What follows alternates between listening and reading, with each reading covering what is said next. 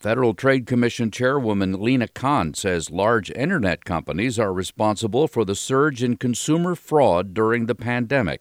In an appearance before Congress, Khan said fraudsters are using social media platforms to take advantage of unsuspecting consumers. If you have a first or second generation Amazon Kindle, you may need to think about replacing it.